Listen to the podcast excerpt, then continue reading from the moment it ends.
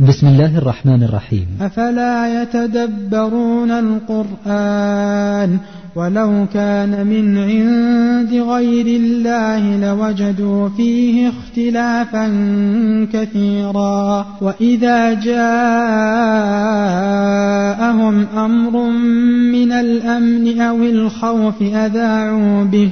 ولو ردوه إلى الرسول وإلى أولي الأمر منهم لعلمه الذين يستنبطونه منهم ولولا فضل الله عليكم ورحمته لاتبعتم الشيطان إلا قليلا. الحمد لله وحده والصلاة والسلام على من لا نبي بعده. ثم أما بعد.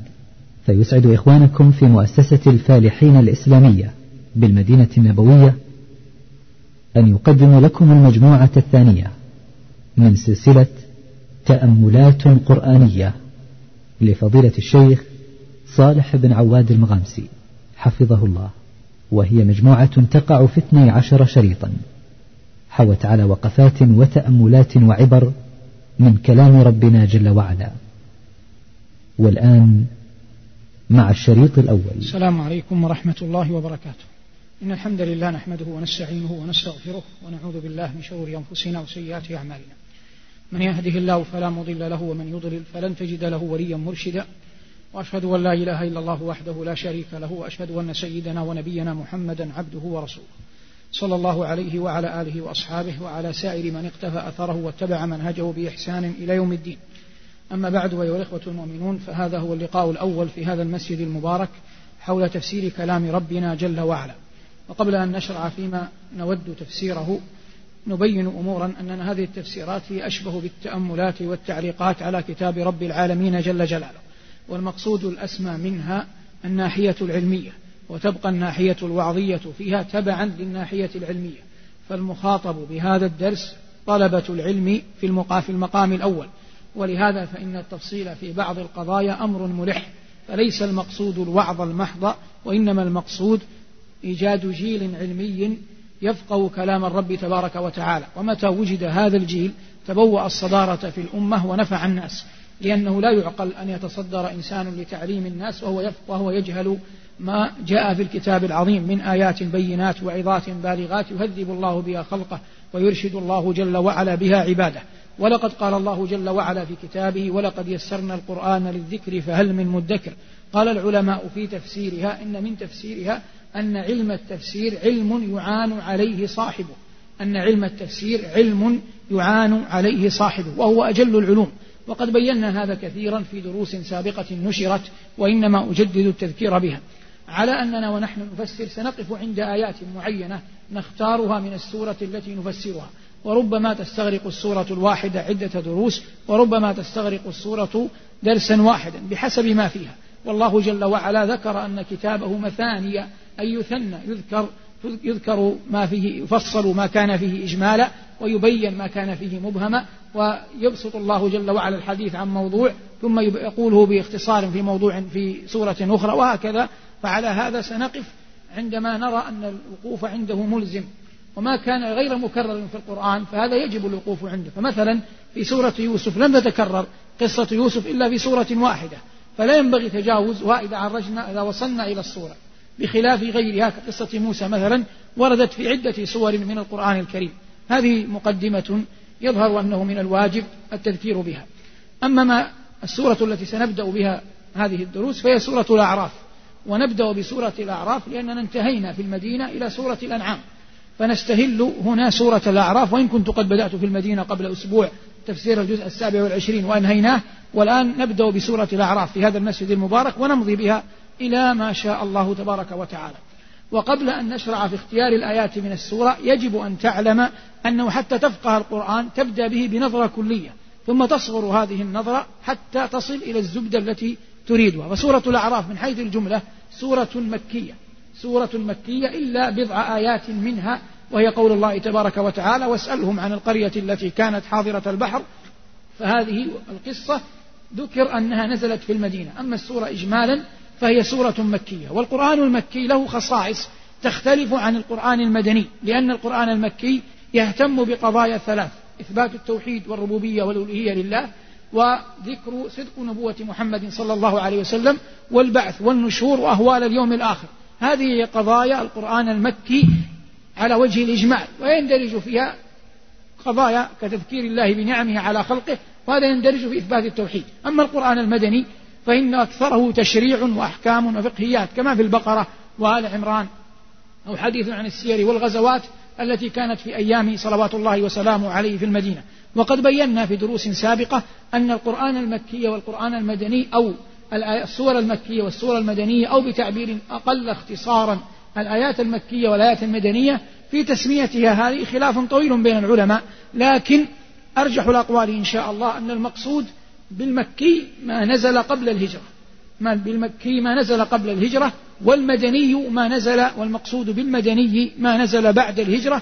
هذا أرجح الأقوال. على هذا قلنا مرارا إن قول الله جل وعلا إن الله يأمركم أن تؤدوا الأمانات إلى أهلها آية مدنية رغم أنها نزلت في جوف الكعبة. هذه الآية نزلت في جوف الكعبة والرسول آخذ بعضدتي باب الكعبة. أنزل الله جل وعلا عليه قولا إن الله يأمركم أن تؤدوا الأمانات إلى أهلها. فخرج إلى الناس ونادى عن بني شيبة وأعطاهم مفتاح الكعبة تنفيذا للآية. فالآية نزلت في مكة بل في الكعبة لكنها تسمى آية مدنية لأنها نزلت بعد بعد الهجرة. لأنها نزلت بعد الهجرة. فسورة الأعراف من حيث الجملة سورة مكية وهي من أطول سور القرآن المكي. وعدد آيها كما هو معلوم مئتان وعدد آيها مئتان وست آيات. قلنا إنها جملة مكية إلا بضع آيات منها. هذه السورة بدأها الله جل وعلا في إثبات صدق هذا الكتاب وما فيه من خير عظيم. وختمها بقوله تبارك وتعالى إن الذين عند ربك لا يستكبرون عن عبادته ويسبحونه وله يسجدون. ختمها بآية سجدة. وبحسب ترتيب المصحف هذه الآية آية السجدة في الأعراف جاءت آخر آية في السورة لكنها من حيث ترتيب المصحف. هي ماذا؟ أول سجدة في القرآن. من حيث ترتيب المصحف أول سجدة في القرآن.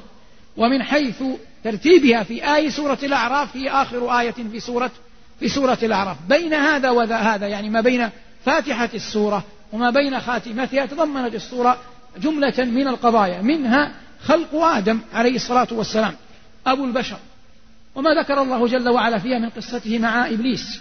ثم بعد ذلك خاطب الله جل وعلا بني آدم بصفة أن آدم أبو بصفة أن آدم أبوهم خاطبهم جل وعلا وناداهم بأربع نداءات يا بني آدم يا بني آدم قد أنزلنا عليكم لباسا يواري سوآتكم وريشا. يا بني آدم لا يفتننكم الشيطان كما أخرج أبويكم من الجنة. يا بني آدم خذوا زينتكم عند كل مسجد. يا بني آدم إما يأتينكم رسل منكم يقصون عليكم آياتي إلى آخر الآية.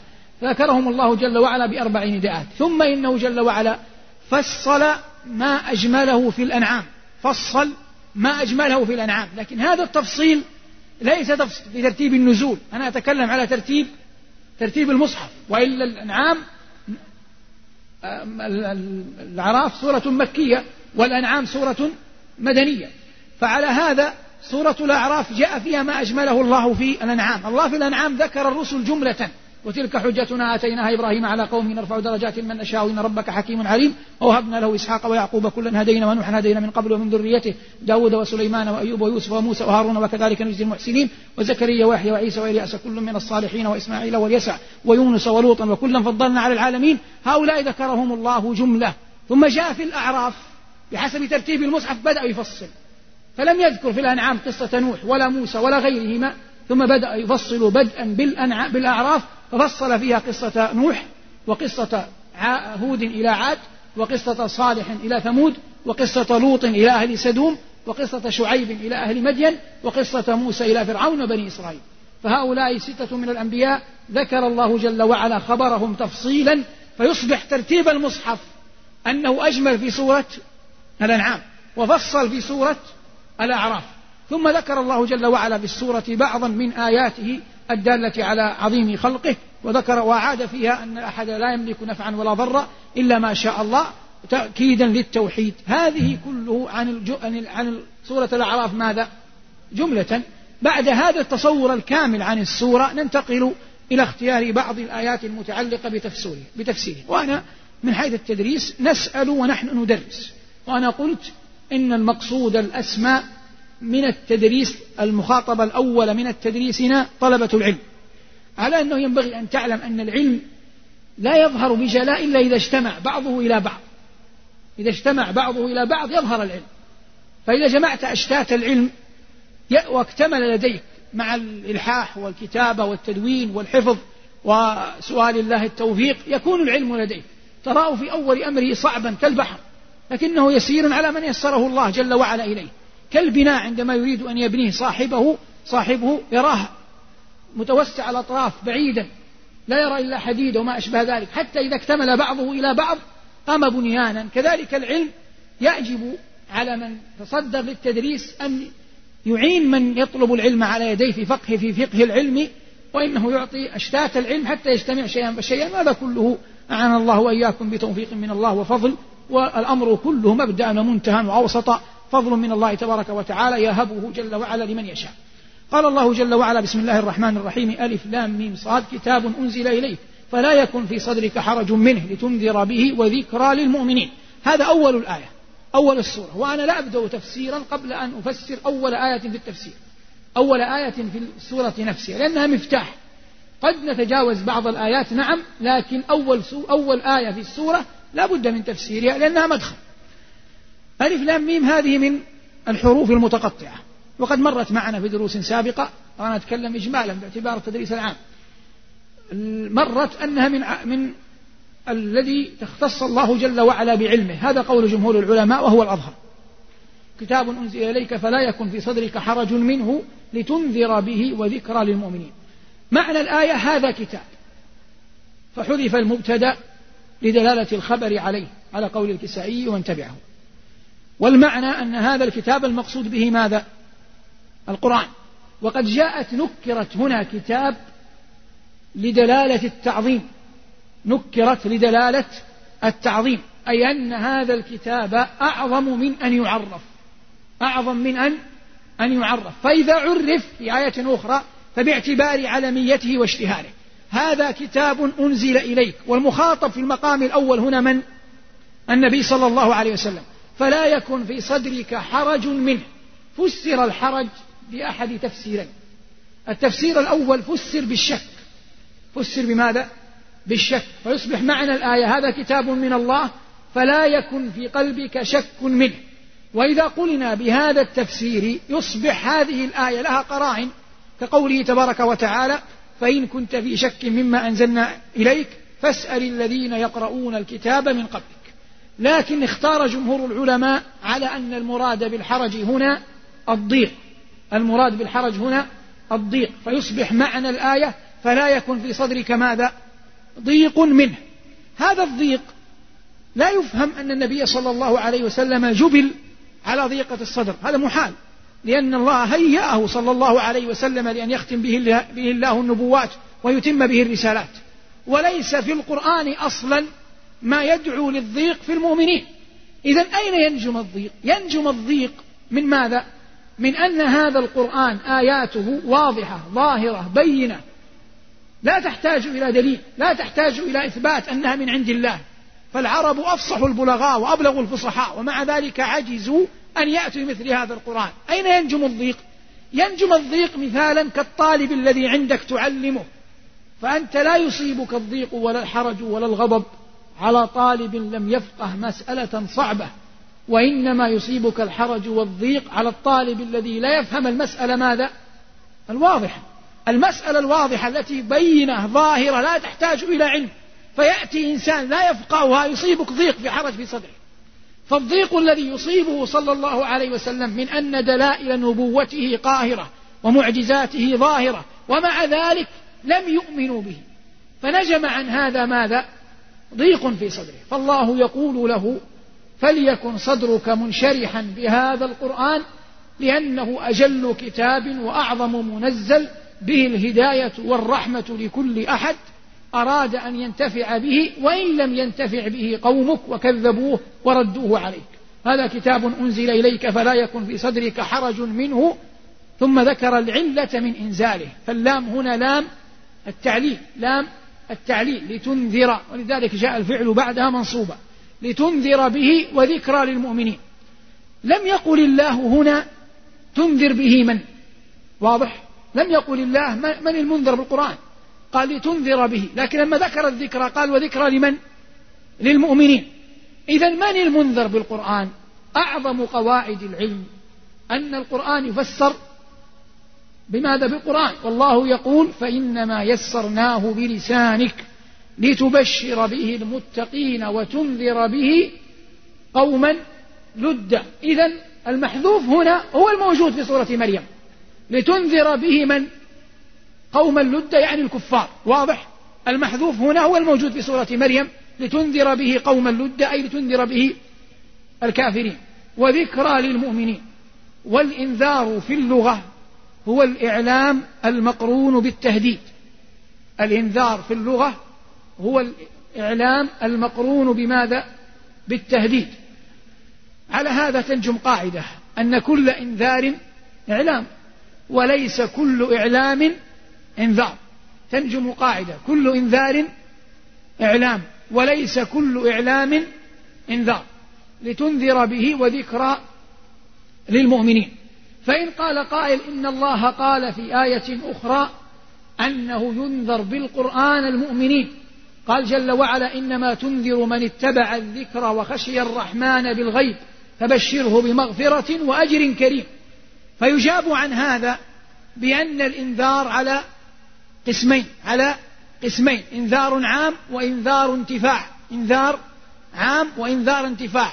الإنذار العام ينصرف للكفار. أما إنذار الانتفاع ينصرف إلى من؟ إلى المؤمنين. إنذار الانتفاع ينصرف إلى ماذا؟ ينصرف إلى المؤمنين. لتنذر به وذكرى للمؤمنين. هذه الآية الأولى. ثم قال الله جل وعلا فلنسألن الذين أرسل إليهم. ولنسألن المرسلين. فأخبر الله جل وعلا أن اثنين يسألان يوم القيامة. من ومن؟ المرسلون وال والمرسل إليهم. لكن الله لم يقل هنا ماذا يسأل هؤلاء ولا ماذا يسأل من؟ أولئك. فأين قال الله؟ وأنا قلت عانكم الله أن تستحضروا القرآن. هذه هذا علم التفسير. أين قال الله ماذا يسأل المرسلون وماذا يسأل من أرسل إليهم؟ هنا الله يقول فلنسألن الذين أرسل إليهم ولنسألن المرسلين لكنه لم يقل ماذا يسألون. أما الجواب فإن الله قال عن الأول فلنسألن الذين أرسل إليهم قال عنها ويوم يناديهم فيقول ماذا أجبتم المرسلين؟ فيكون السؤال للأمم ما هو سؤالهم؟ ماذا أجبتم المرسلين؟ هذا من تفسير صالح أو من زيد أو من عمرو. تفسير القرآن بالقرآن. واضح؟ قال الله في القصص ويوم يناديهم فيقول ماذا أجبتم المرسلين؟ هذا حل الإشكال الأول. فنرسلن الذين أرسل إليهم. بقي حل الإشكال ماذا؟ الثاني. قال الله ولنسألن المرسلين. ماذا يسأل المرسلون؟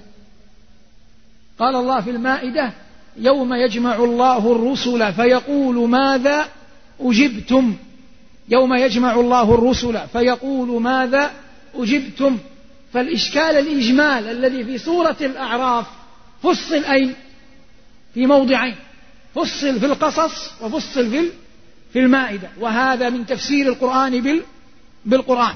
فلنسألن الذين أرسل إليهم ولنسألن المرسلين. والوزن يومئذ الحق.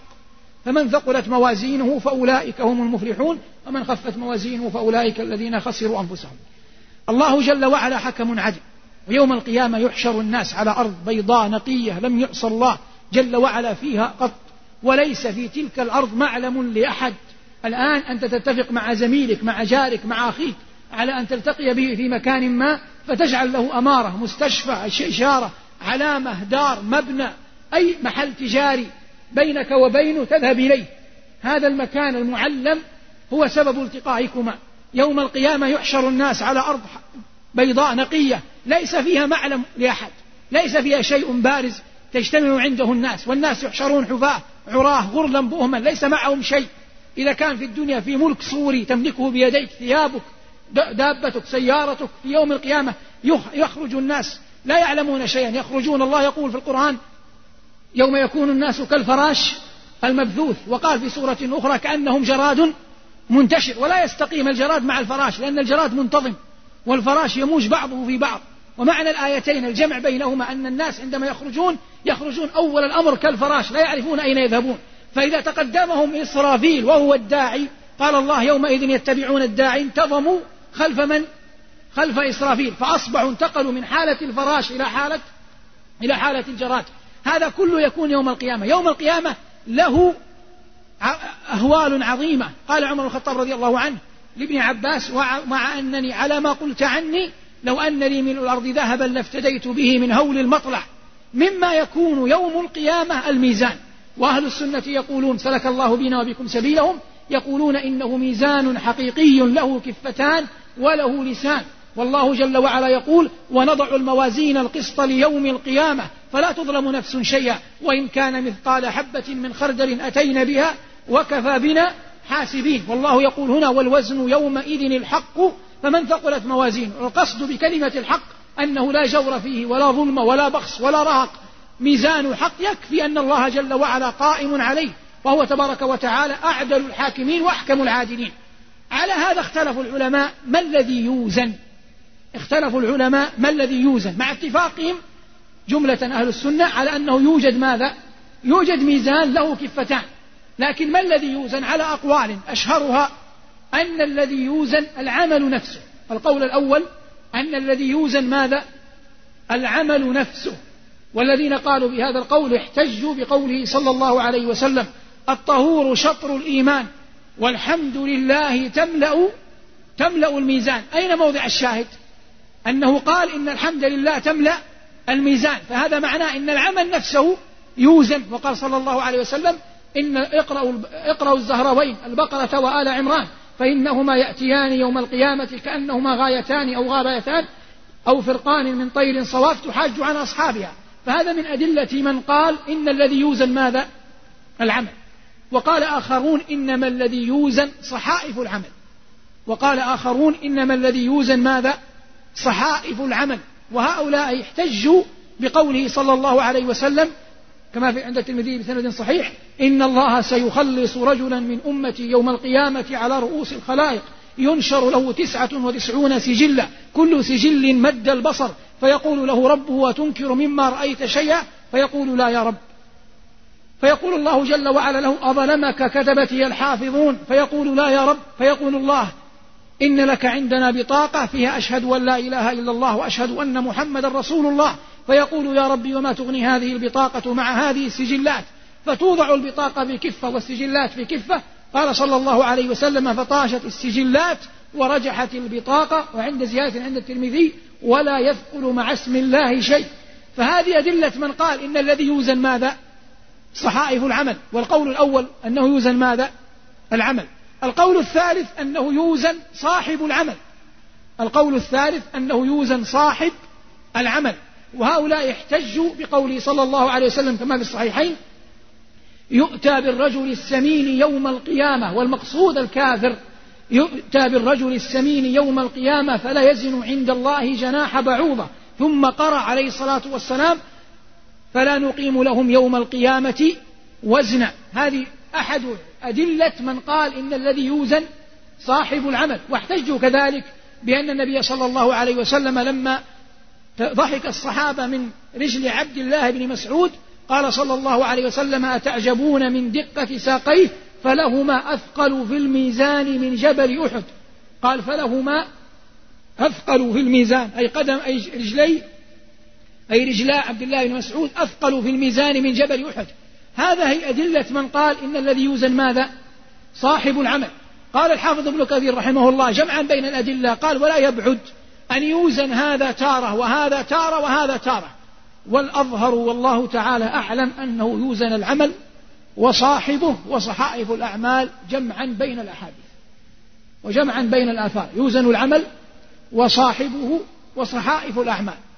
وهذا هو الذي تستقيم به الحجة والله تستقيم به الآيات. والله تعالى أعلم. والوزن يومئذ الحق فمن ثقلت موازينه فأولئك هم المفلحون. والذي يعنينا هنا كخطاب قرآني أن يعنى الإنسان بأعماله الصالحة وأن يسعى فيما يثقل به الميزان. ومن أعظم ما يثقل به الميزان حسن الخلق الذي تتعامل به مع الناس. قال عليه الصلاة والسلام الدين المعاملة ولم يكن صلوات الله وسلامه عليه فظا ولا غليظا في خطابه. فليس الدين مجرد ركعات تؤدى في المساجد وإن كانت الصلاة في الذروة الأعلى من الدين. ولكن الدين جملة معاملة مع إخوانك المؤمنين مع والديك مع أبنائك مع زوجاتك مع جيرانك مع عامة المسلمين. تحب لهم ما تحب لنفسك تؤثرهم على نفسك تقدم تقبل اعتذارهم وتقيل عثراتهم وتقدم الصورة المثلى لما أمر الله به في كتابه وما أمر به رسوله صلى الله عليه وسلم كما سئلت أم المؤمنين عائشة رضي الله تعالى عنها وأرضاها عن خلق رسول الله صلى الله عليه وسلم فقالت كان خلقه القرآن أي أنه يطبق القرآن صلوات الله وسلامه عليه ومن الخطأ العظيم الذي نقع فيه أن نعتقد أن اتصالنا بالدين وقف على أشهر معينة كرمضان أو أماكن معينة كالمساجد وإنما يعبد الله جل وعلا بكل لسان وفي كل مكان. وال وأخوة الإسلام تفرض علينا مطالب شتى في تعاملنا نكون بها إن شاء الله عباد الله إخوانا كما أمر نبينا صلى الله عليه وسلم. قال الله جل وعلا كذلك في هذه الآيات ولقد خلقناكم ثم صورناكم ثم قلنا للملائكة اسجدوا لآدم فسجدوا إلا إبليس لم يكن من الساجدين. هذه تكلمنا عنها في تفسير سورة البقرة وأنا أتكلم إجمالا. خلق الله جل وعلا آبي أبانا آدم من قبضة قبضت من الأرض. ورد أن الله بعث ملكا يقبض هذه القبضة. فلما جاء الملك ليقبضها قالت له الأرض أعوذ بالله منك. فقال الملك رجع إلى ربه. فقال له ربه ما صنعت وهو أعلم. قال يا رب استجارت بك فأجرتها. فبعث الله ملكا آخر وهو أعلم. فلما جاء ليقبض قبضة من الأرض قالت الأرض أعوذ بالله منك. فرجع إلى ربه فسأله ربه كما سأل الأول فأجاب كما أجاب الأول. فبعث الله ملكا آخر وهذا الفرق في العلم. فلما جاء ليقبض الأرض من الأرض قبضة قالت له الأرض أعوذ بالله منك كما قالت لأخويه فقال لها الملك وأنا أعوذ بالله أن لا أنفذ أمره لأن الله أمرني أن أقبض قبضة. وأنا أعوذ بالله أن لا أنفذ أمره. فقبض قبضة من الأرض مجتمعة مختلطة فلذلك تفاوتت طبائع الناس. فحملها إلى الله تبارك وتعالى من هذه القبضة الترابية خلق أبانا آدم. لكن هذه القبضة الترابية وضعت مزجت مع ماء. فأصبحت ماذا؟ طين. ثم تركت مدة فأصبحت صلصال فخار. وكلها ذكرها الله جل وعلا في القرآن. قال خلقناكم من تراب وقال خلقناكم من طين وقال من صلصال كالفخار. فذكر الله في القرآن المراحل الثلاثة التي مر بها خلق أبينا آدم. ثم أكرم الله جل وعلا آدم بأن نفخ فيه من روحه وأسجد له ملائكته وعلمه أسماء كل شيء. كما هو نص القرآن وقد بينا هذا مفصلا في موضعه.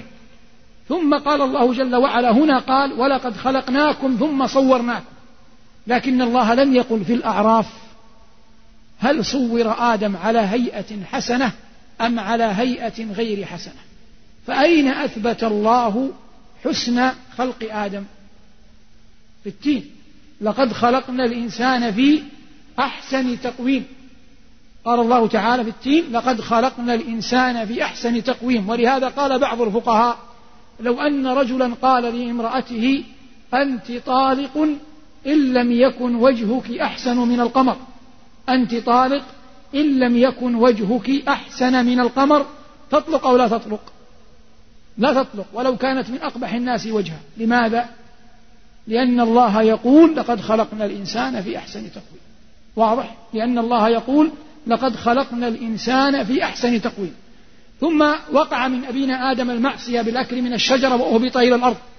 فلما أهبط إلى الأرض جاءت النداءات الربانية الإلهية لبني آدم. فناداهم الله في الأعراف بأربع نداءات.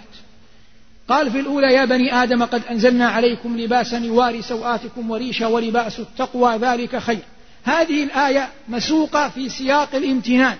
مسوقة في سياق الامتنان. واللباس هو اللباس الضروري الذي تستر به العورة. والريش هو اللباس الزائد عن الضروري الذي يتجمل به الإنسان. واضح؟ اللباس قد أنزلنا عليكم لباسا يواري سوآتكم أي عوراتكم. قد أنزلنا عليكم لباسا يواري سوآتكم أي عوراتكم. وسميت العورة سوءة لأن العاقل يسوءه أن تظهر عورته للناس. سميت العورة سوءة لماذا؟ لأن العاقل يسوءه أن تظهر عورته للناس. فالله يقول في باب الامتنان على عباده يا بني آدم قد أنزلنا عليكم لباسا يواري سوآتكم وريشا. لباسا ضروريا ولباسا زائدا تتزينون به. فلما ذكر الله اللباس الحسي ذكر اللباس المعنوي فقال جل وعلا ولباس التقوى ذلك خير. أي خير من كل شيء خير من كل لباس. ولباس التقوى أن يكون الإنسان ملتبسا يكون الإنسان مكتسيا بتقوى الرب تبارك وتعالى في قلبه. يخشى الله تبارك وتعالى ويخافه يجتنب نواهيه ويأتي أوامره هذا هو المؤمن حقا الذي ارتدى خير لباس. إن الجمال معادن ومناقب أورث ليس الجمال بمئزر. فاعلم وإن رديت بردا إن الجمال معادن ومناقب أورثنا حمدا. فلباس اللباس الحسي يبلى يبيد ولا ينفعك في الآخرة. تستر به نفسك عورتك في الدنيا. أما لباس التقوى هو الذي عليه معيار العقاب والحساب والثواب يوم القيامة. ثم قال الله يا بني آدم لا يفتننكم الشيطان كما أخرج أبويكم من الجنة. ينزع عنهما لباسهما ليريهما سوآتهما. إنه يراكم هو وقبيله من حيث لا ترونهم. سنتكلم كلام علمي وكلام وعظي حول هذه الآية. يا بني آدم هذا خطاب. ويسمى نداء علامة. يسمى نداء علامة. فمتى يسمى النداء؟ نداء كرامة. إذا قال الله في القرآن يا أيها الذين آمنوا هذا نداء كرامة. وإذا قال يا أيها الناس أو يا بني آدم هذا نداء علامة لأن يشترك فيها المؤمن وال والكافر. وإنما علموا بنسبتهم إلى أبيهم. يا بني آدم لا يفتننكم الشيطان وهو العدو الأول كما أخرج أبويكم من الجنة. الأبوان هنا ماذا؟ آدم وحواء وإنما سمي أبوان رغم أن حواء امرأة من باب التغليب من باب التغليب. وقد قلنا في دروس عدة مكررة. إن العرب إذا تكلمت عن اثنين وأرادت أن تثني تغلب. لكن معيار التغليب يختلف من مثنى إلى إلى مثنى. فقالوا في الأبوين الأبوان غلبوا الرجل على المرأة. لماذا؟ هذه واضحة. لأن الذكر أفضل من الرجل الأب الرجل أفضل من المرأة عموما. وقالوا في المدينة ومكة المكتان. لماذا؟ لأن مكة أفضل عند الجمهور. أفضل من إيش؟ أفضل من المدينة. وقالوا في الحسن والحسين الحسنان. لماذا؟ لأن الحسن أكبر. وقالوا في الشمس والقمر القمران. القمر مذكر والشمس مؤنث. وما التأنيث لاسم الشمس عيب ولا التذكير فخر للهلال؟ لو كل النساء كمن فقدنا لفضلت النساء على الرجال. لأن القمر مذكر. قالوا القمران. فهنا قول الله جل وعلا لا يفتننكم الشيطان كما أخرج أبويكم من الجنة. ينزع عنهما لباسهما ليريهما سوآتهما. لما ذاق من الشجرة قال الله ماذا حصل؟ حصل أن بدت السوأتان لآدم ومن؟ وحواء فعلما أنهما وقعا في أمر عظيم. من هنا تعلم أن هذا القرآن أنزله الله هداية للناس. فأول طريق للمعاصي نزع الحياء من قلب المؤمن. أول طريق للمعصية نزع الحياء من قلب المؤمن. فأول ما أراده إبليس حتى يغوي آدم وزوجته وذريته لجأ إلى أول قضية أن يريهما عوراتهما. فإذا كشفت السوءتان في مكان ظاهر واستمرأ النظر إليها تصبح النفس والعياذ بالله هين لين عليها ما ترى. فتستمرئ كل الفواحش فتنساق بعد ذلك إلى المعاصي من غير أن تعلم.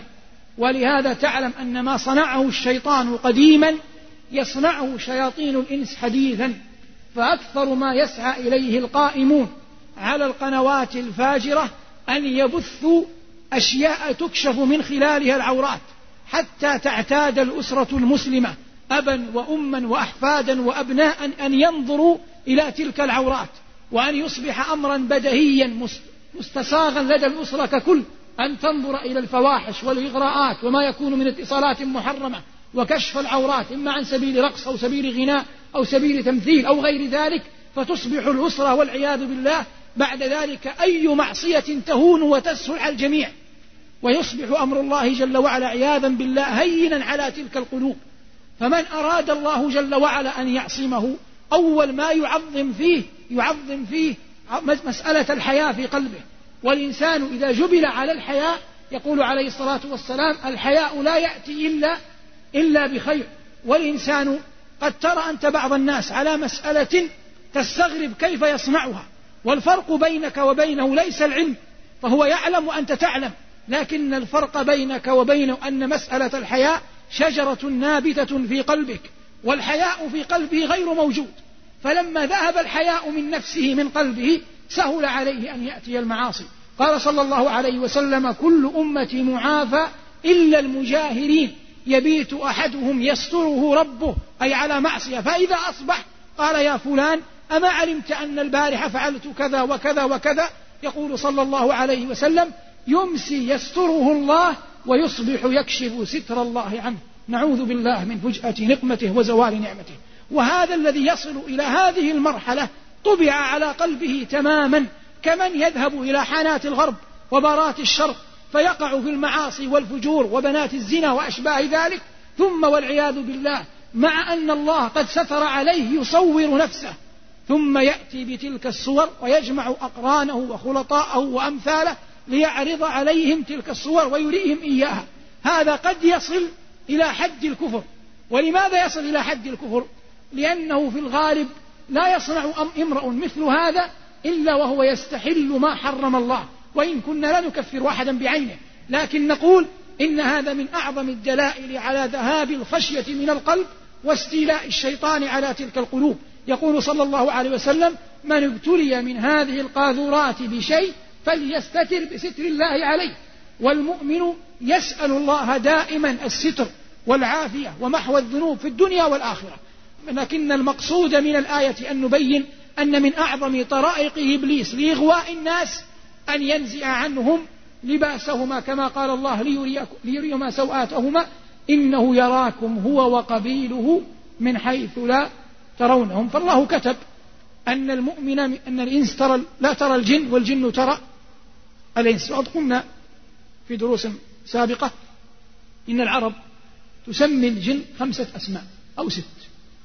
وأنا مضطر للكلام العلمي لأني قلت الكلام في مقامه الأول علمي. يسمون الجن العادي جني. فإذا كان مما يسكن البيوت يسمونه عمار. وإذا كان مما يتعرض للصبيان يسمونها أرواح. فإذا كان فيه شيء من التمرد يسمونه شيطان. فإذا ازداد تمرده يسمونه عفريت. واضح؟ ذكر هذا الإمام ابن عبد البر رحمه الله تعالى. إنه يراكم وقبيله من حيث لا ترونهم. إنا جعلنا الشياطين أولياء للذين لا يؤمنون. يستنبط من هذه الآية أن عقد الولاية ما بين الإنس والشيطان قوامه ماذا؟ الله يقول إنا جعلنا الشياطين أولياء للذين لا يؤمنون. يستنبط من الآية أن عقد الولاية ما بين الشيطان والإنس قائم على عدم الإيمان. لأن الله قال أولياء للذين لا يؤمنون. فعدم الإيمان بالله عقد ما بين الإنسي والشيطان. إنا جعلنا الشياطين أولياء للذين لا يؤمنون. ثم قال تبارك وتعالى يا بني آدم إما يأتينكم رسل منكم يقصون عليكم آياتي. فمن اتقى وأصلح فلا خوف عليهم ولا هم يحزنون. والذين كذبوا بآياتنا واستكبروا عنها أولئك أصحاب النار هم فيها خالدون.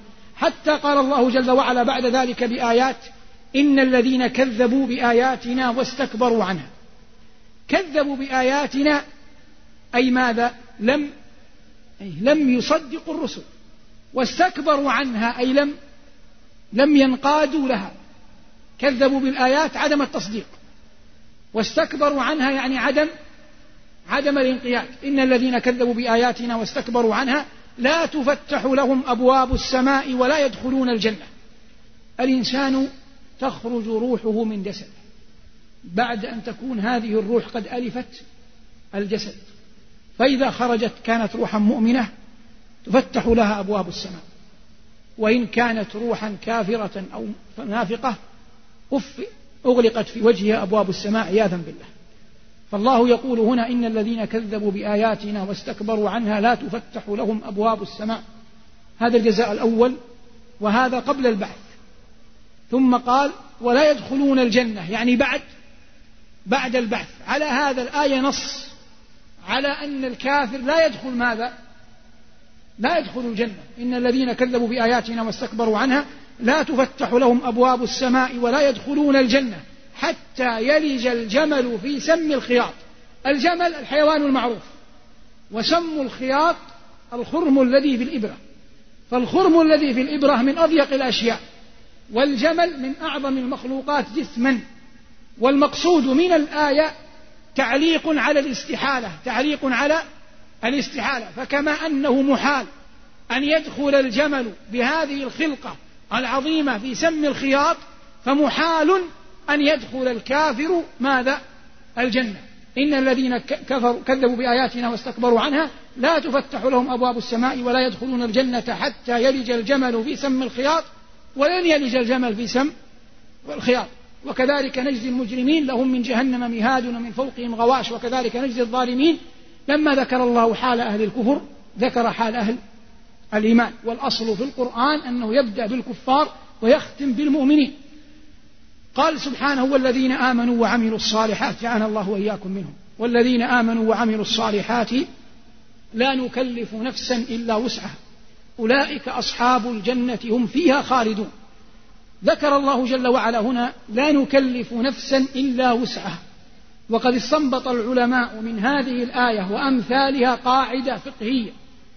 وهذه القاعدة تقول لا واجب مع العجز ولا محرم مع الضرورة. لا واجب مع العجز ولا محرم مع الضرورة. فمثلا الله جل وعلا جعل من واجبات الوضوء مثلا غسل اليدين إلى المرفقين. فلو أن أحد الناس من حادث مثلا قطعت يده فهذا عنده يد ولا ما عنده يد؟ ما عنده يد. ماذا نصنع بواجب الوضوء؟ يسقط عنه. لماذا؟ للعجز. لا يوجد يد أصلا وقد يكون العجز أقل من ذلك. الإنسان يجب عليه أولا أن يتوضأ بالماء. فإذا عجز عن الوصول للماء أو أضره الماء رغم وجوده هذا الواجب ماذا؟ أجيبه. يسقط وينتقل إلى مسألة أخرى للتيمم. حتى قد يصل أحيانا أنه لا يتوضأ يصلي بدون بدون وضوء بدون تيمم إذا كان عاجزا. فلا واجب مع العجز ولا محرم مع مع الضرورة. وهذا معنى قول الله ولا نكلف نفسا إلا وسعها. أولئك أصحاب الجنة هم فيها خالدون. ثم قال سبحانه ونزعنا ما في صدورهم من غل. تجري, تجري من تحتهم الأنهار وقالوا الحمد لله الذي هدانا لهذا وما كنا نهتدي لولا أن هدانا الله. لقد جاءت رسل ربنا بالحق ونودوا أن تلكم الجنة أورثتموها بما كنتم تعملون. الناس يبقون بشر. مهما بلغوا في الارتفاع في الطاعات لا يخرجهم عن كونهم بشر. والنبي صلى الله عليه وسلم في الذروة من البشر. وهو يقول عليه الصلاة والسلام أنا أغضب كما كما تغضبون. ولما قيل له إن إحدى أمهات المؤمنين حاضت في الحج غضب وقال حلقة قعرة تغير كلامه صلى الله عليه وسلم. وأبو بكر نقل عنه أنه يغضب وعمر كل الناس يغضبون. واضح؟ فالإنسان مهما بلغ يبقى بشرا إلا أن نبينا صلى الله عليه وسلم معصوم. وغيره من الناس غير معصوم. على هذا أحيانا يبقى في الصدر شيء ولو خفيف. تبقى مؤمن تدخل الجنة لكن فيه في الصدر بينك وبين زيد شيء. آه الله من إكرامه لأهل الجنة قبل أن يدخلوا الجنة وهم ماضون ذاهبون إلى الجنة يحبسون. يحبسون على قنطرة بين الجنة والنار. هذا الغل الباقي القليل الذي باقي في القلوب ينزعه الله منهم قبل أن يدخلوا. قال صلى الله عليه وسلم يحبسون على قنطرة بين الجنة والنار فيقتص منهم بينهم مظالم كانت بينهم في الدنيا. مظالم كانت بينهم في الدنيا. واضح؟ قال علي رضي الله عنه أمير المؤمنين المعروف حصل بينه وبين الزبير بن العوام شيء من سوء التفاهم وكاد يقتتلان في المعركة فذكر علي الزبير بقول للنبي صلى الله عليه وسلم فترك الزبير أرض المعركة قناعة منه بقول رسول الله صلى الله عليه وسلم فتبعه رجل قال له ابن جرموز فقتله. وممن نازع عليا طلحة بن عبيد الله صحابي جليل أحد العشرة المبشرين وقد أحنى ظهره يوم أحد حتى يرقى النبي عليه الصلاة والسلام على ظهره. فقال عليه الصلاة والسلام أوجب طلحة يعني وجبت له الجنة. ومع ذلك كان هناك سوء تفاهم بسيط ما بين طلحة والزبير وعلي كل منهم يرى الصواب معه وكلهم في المحل الأعلى من الصحابة. قال علي رضي الله عنه قال إني لأرجو الله أن أكون أنا وطلحة والزبير ممن قال الله فيهم ونزعنا ما في صدورهم من غل تجري من تحتهم الأنهار. فالكمال عزيز والصحابة رضي الله عنهم أصحاب نبينا صلى الله عليه وسلم والله رضي عنهم وشهد برضاه عنهم في كتابه ولا ينبغي لعاقل أن يدخل فيما كان بينهم. كلهم مجتهد رضي الله عنهم وأرضاهم. نسأل الله أن يرزقنا جوارهم مع نبينا صلى الله عليه وسلم في جنات النعيم. ونزعنا ما في صدورهم من غل تجري من تحتهم الأنهار وقالوا الحمد لله الذي هدانا لهذا وما كنا لنهتدي لولا أن هدانا الله. هذا الكلام يقوله ماذا؟ أهل الجنة اعترافا منهم بأن الهداية ممن؟ من الله. جعلني الله وإياكم برحمته ممن يقولها في الجنة. وهذا يؤكد على أمر عظيم على أن من يطلب الهداية فليطلبها من الله. ولذلك كان من دعائه صلى الله عليه وسلم اللهم يا مقلب القلوب ثبت قلبي على دينك. ولا يشمت الإنسان بأحد خوفا من أن ينتكس كما انتكس غيره. وإنما المؤمن يسأل الله السلامة ولا يشمت بأحد ويسأل الله غفران الذنوب وستر العيوب ورحمته حتى نلقاه وقالوا الحمد لله الذي هدانا لهذا وما كنا لنهتدي لولا أن هدانا الله. لقد جاءت رسل ربنا بالحق ونودوا أي هؤلاء المؤمنين نودوا أن تلكم الجنة أورثتموها بما كنتم تعملون. يوجد باء عوض ويوجد باء سبب. يوجد ماذا؟ باء عوض وباء سبب. يعني باء تختص بالعوض وباء تختص بالسبب. شوف هذا قلم. هذا ماذا؟ قلم. فلو ذهبت إلى المتجر وسألت صاحب المتجر بكم هذا القلم؟ قال بريال. فأعطيته ريالا فأعطاك القلم. فهذا الريال عوض عن ماذا؟ عوض عن القلم. بمعنى مكافئ له. الريال مكافئ لهذا القلم. ولو هذا القلم أحسن كان أصبح الريال أكثر من ريال. واضح؟ يصبح مثلا بعشرة. فهذه باء ماذا؟ باء عوض. تسأل إنسانا بكم اشتريت هذا القلم تقول له بريال يصبح هذه الباء باء العوض. واضح؟ في باء أيها الأحبة اسمها باء السبب. باء ماذا؟ السبب. تأتي لصاحب متجر فيسألك من أين أنت؟ فتقول له مثلا من جدة. ويكون هو قد سكن جدة قديما. فتسأله من أي حي؟ يقول من النزلة مثلا. يكون هو ساكن النزلة قديما. فتطلب ماء فيقول هذه الماء هذا الماء خذه لأننا أنا وإياك كنا نسكن أنا وأنت كنا نسكن في حي واحد. فسكنوا كالحي الذي سكن فيه صاحب المتجر عوض عن الماء أو سبب في الحصول على الماء. سبب في الحصول على الماء سبب في الحصول عن الماء. واضح؟ واضح جدا؟ تعفو عن إنسان لأنه صاحب أخيك. يحصل لك سيارة يأتي إنسان يصدم سيارتك فتنزل غاضبا. فعندما ترى من صدمك تعرف أنه قريب لأخيك صاحب لأخيك فتعفو عنه. أنت عفوت عنه لا لأنه أعطاك عوض بل لأن صداقته لأخيك سبب في عفوك عنه. واضح؟ طيب يقول الله جل وعلا أورثتموها أي الجنة بما كنتم تعملون هذه الباء عوض أو سبب. هذه الباء باء أعمالكم سبب في دخول في دخول الجنة وإلا الأعمال لا يمكن أن تكون عوضا عن ماذا؟ عن الجنة لأن الجنة أكبر من أعمالنا واضح؟ لكن قال بعض العلماء من السلف كلمة جميلة في هذا الباب قالوا إن المؤمنين هذا يكتب إن المؤمنين يدخل ينجون من ينجون من النار بعفو الله ينجون من النار بماذا؟ بعفو الله. ويدخلون الجنة برحمة الله. ويرثون غيرهم بأعمالهم الصالحة. أعيد. قال بعض الصالحين المؤمنون ينجون من النار بعفو الله. ويدخلون الجنة برحمة الله. ويرثون منازل غيرهم بماذا؟ بأعمالهم الصالحة. أورثتموها بما كنتم تعملون. ثم ذكر الله جل وعلا ما يكون يوم القيامة وذكر تبارك وتعالى عدة نداءات النداء الأول نداء أصحاب الجنة لأصحاب النار. والنداء الثاني نداء أصحاب الأعراف لأصحاب الجنة. ونداء أصحاب الأعراف لأصحاب النار ونداء أصحاب النار لأصحاب الجنة. في هذه السورة التي سميت بسورة الأعراف لأن الله ذكر فيها الأعراف. ولم يرد ذكر أصحاب الأعراف في القرآن إلا في هذه السورة. لم يرد ذكر أصحاب الأعراف في القرآن إلا في هذه السورة. قال الله ونادى أصحاب الجنة أصحاب النار أن قد وجدنا ما وعدنا ربنا حقا. فهل وجدتم ما وعد ربكم حقا؟ قالوا نعم. فأذن مؤذن بينهم اللعنة الله على الظالمين الذين يصدون عن سبيل الله ويبغونها عوجا وهم بالآخرة كافرون. هذا النداء الأول. يكون من أصحاب الجنة إلى أصحاب النار. أن أصحاب الجنة يفتخرون على أصحاب النار بأنهم وجدوا ما وعدهم الله من النعيم حق. فيسألونهم هل وجدتم ما وعدكم الله من الجحيم حق؟ فيقولون نعم. فيستمع الفريقان بعد ذلك إلى مؤذن يؤذن. يقول اللعنة الله على الظالمين. قال طاووس بن كيسان رحمه الله لهشام بن عبد الملك الخليفة الأموي المعروف. قال يا أمير المؤمنين اذكر يوم الآذان. قال وما يوم الآذان؟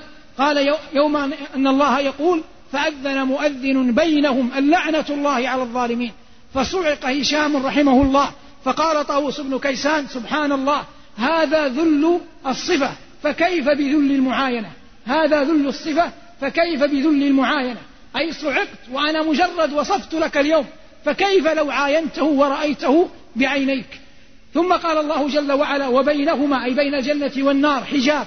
هذا الحجاب جاء مفسرا في سورة الحديد فضرب بينهم بسور له باب باطنه فيه الرحمة وظاهره من قبله العذاب. قال الله جل وعلا وبينهما حجاب وعلى الأعراف مكان مرتفع رجال الله أعلم بهم. قيل إنهم قوم استوت حسناتهم وسيئاتهم وهذا قول حذيفة واختاره أكثر المفسرين وقيل إنهم أنبياء وقيل إنهم ملائكة ولا يوجد نص نجزم به ونفيه إليه. وبينهما حجاب وعلى الأعراف رجال يعرفون كلا بسيماهم. يعني يعرفون أهل الجنة ويعرفون أهل النار. بسيماهم أي بعلاماتهم. فإن الله قال عن أهل الجنة تعرف في وجوههم نظرة نظرة النعيم. وقال عن أهل الكفر ونحشر المجرمين يومئذ زرقا أي أعينهم زرقا فيعرف المجرمون بزرقة أعينهم ويعرف المؤمنون جعل الله وإياكم منهم بما عليهم من نظرة نعيم. هؤلاء أصحاب الأعراف عندما يقفون عليها معهم نور. هذا النور يجعلهم يطمعون أن يدخلوا الجنة فيقفون حكما بين الفريقين. قال الله وبينهما حجاب وعلى الأعراف رجال يعرفون كلا بسيماهم ونادوا أصحاب الجنة. المنادي أصحاب الأعراف والمنادى أصحاب الجنة. أن سلام عليكم وتقف. ثم ينقطع الكلام لم يدخلوها. والمعنى أن أصحاب الأعراف لم يدخلوها في أظهر الأقوال.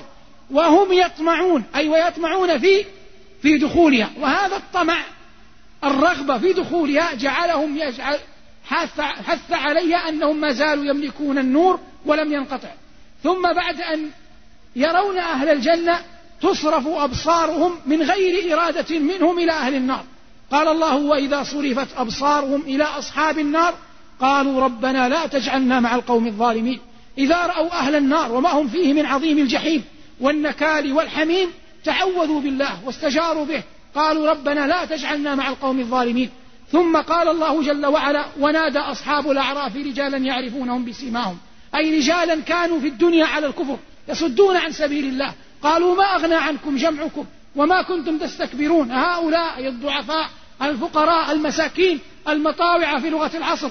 هؤلاء الذين أقسمتم لا ينالهم الله برحمة كنتم تقسمون تقسمون في الدنيا. أنهم لن ينالوا رحمة ولا مغفرة. هؤلاء الذين أقسمتم لا ينالهم الله برحمة ادخلوا الجنة. لا خوف عليكم ولا أنتم تحزنون. ثم قال الله جل وعلا ونادى أصحاب النار أصحاب الجنة أن أفيضوا علينا من الماء. جعلنا الله وإياك في هذه الحالة ممن ينادى لا ممن ينادي. فإن الله جل وعلا بقدرته يجعل لأهل النار اطلاعا على أهل الجنة. فإذا رأوها أحوج ما يكون إليه أهل النار الماء. قال الله جل وعلا ونادى أصحاب النار أصحاب الجنة أن أفيضوا علينا من الماء أو مما رزقكم الله. فيجيبهم أهل الإيمان قالوا إن الله حرمهما الماء والرزق إن الله حرمهما على الكافرين. فلا يوجد شيء يحتاجه أهل النار أول أمر أكثر من احتياجهم إلى الماء لأنهم إذا استسقوا في النار يسقون ماء حميما كما قال الله فقطع أمعاءهم وقد أخذ العلماء من هذه الآية أن من أفضل القربات إلى الله سقي الماء. أخذ العلماء من هذه الآية أن أفضل القربات إلى الله سقي الماء. وقد قال العلماء إنه ثبت في الصحيح أن الله جل وعلا غفر لرجل لأنه سقى كلبا فكيف بمن سقى مؤمنا يقول أشهد أن لا إله إلا الله وأشهد أن محمدا رسول الله. ولما قيل لابن عباس رضي الله تعالى عنهما يا ابن عم رسول الله ما أفضل الصدقة؟ قال أن تسقي الماء. أين أنت من قول الله؟ أن أفيضوا علينا من الماء أو مما رزقكم الله؟ قالوا إن الله حرمهما على الكافرين. ثم ذكر الله بعضا من نعوت الكافرين قال الذين اتخذوا دينهم لهوا ولعبا وغرتهم الحياة الدنيا فاليوم ننساهم كما نسوا لقاء يومهم هذا وما كانوا بآياتنا يجحدون. وليس الله جل وعلا ينسى أبدا. قال علمها عند ربي في كتاب لا يضل ربي ولا ينسى. ولكن هذا في لغة العرب يسمى المشاكلة في الكلام. يسمى المشاكلة في الكلام. وإنما يتركهم الله جل وعلا من غير نصرة من غير ظهرة من غير معين حتى يتساقطوا في جهنم. ثم بين الله جل وعلا عظيم كتابه. قال ولقد جئناهم بكتاب فصلناه على علم هدى ورحمة لقوم يؤمنون. هل ينظرون إلا تأويله؟ يوم يأتي تأويله يقول الذين نسوه من قبل أي في الدنيا قد جاءت رسل ربنا بالحق فيتمنون أمرين فهل لنا من شفعاء فيشفعوا لنا؟ وهذه قطعها الله بقوله فما تنفعهم شفاعة الشافعين. وطلبوا أمرا ثانيا أو نرد فنعمل غير الذي كنا نعمل. وهذه قطعها الله جل وعلا عنهم أن الله لن يخرجهم من النار. أو نعمل غير الذي كنا نعمل قد خسروا أنفسهم وضل عنهم ما كانوا يفترون. فلما ذكر الله تبارك وتعالى حال الفريقين وذكر الحالة الثالثة وهي حال أهل الأعراف عرف الله جل وعلا بذاته العلية. والقرآن أيها المؤمن كله فاضل. القرآن كله فاضل لكن آياته فيها فاضل وفيها مفضول. فيها فاضل وفيها ماذا؟ وفيها مفضول. أما كونه فاضل فلأن القرآن كله من عند من؟ من عند الله. وأما كونه فاضل ومفضول فإن من آيات الله ما تتكلم عن الله. فجمعت الفضل من كم وجهة؟ من وجهتين. الوجهة الأولى أنها كلام الله والوجهة الثانية أنها تتحدث عن الله. وليس هناك أحد أعلم بالله من من؟ من الله. ليس هناك أحد أعلم بالله من الله. ولذلك من أراد أن يقرقق قلبه ويدمع تدمع عينه فليقرأ ما تكلم الله جل وعلا به عن ذاته العلية كخواتم سورة الحشر وأوائل سورة الحديد وهذه الآيات التي في الأعراف وفي الفرقان يتكلم الرب جل وعلا عن ذاته العلية أو آية الكرسي. فكل آية تحدث الله فيها عن ذاته العلية فإن الله جل وعلا لا أحد أعلم به منه. قال الله جل وعلا ولا يحيطون به علما. وقال أنتم أعلم أم الله؟ فالآيات التي يتحدث فيها الرب جل وعلا عن ذاته العلية هي أعظم آيات القرآن قدرا لأنها جمعت المجد من طرفين كونها من الله وكونها تتحدث عنه جل جلاله. قال الله إن ربكم الله الذي خلق السماوات والأرض في ستة أيام ثم استوى على العرش يغشي الليل النهار يطلبه حديثا والشمس والقمر والنجوم مسخرات بأمره. ألا له الخلق والأمر تبارك الله رب العالمين؟ ادعوا ربكم تضرعا وخفية إنه لا يحب المعتدين. هذه مجمل ما تكلم الله جل وعلا به عنه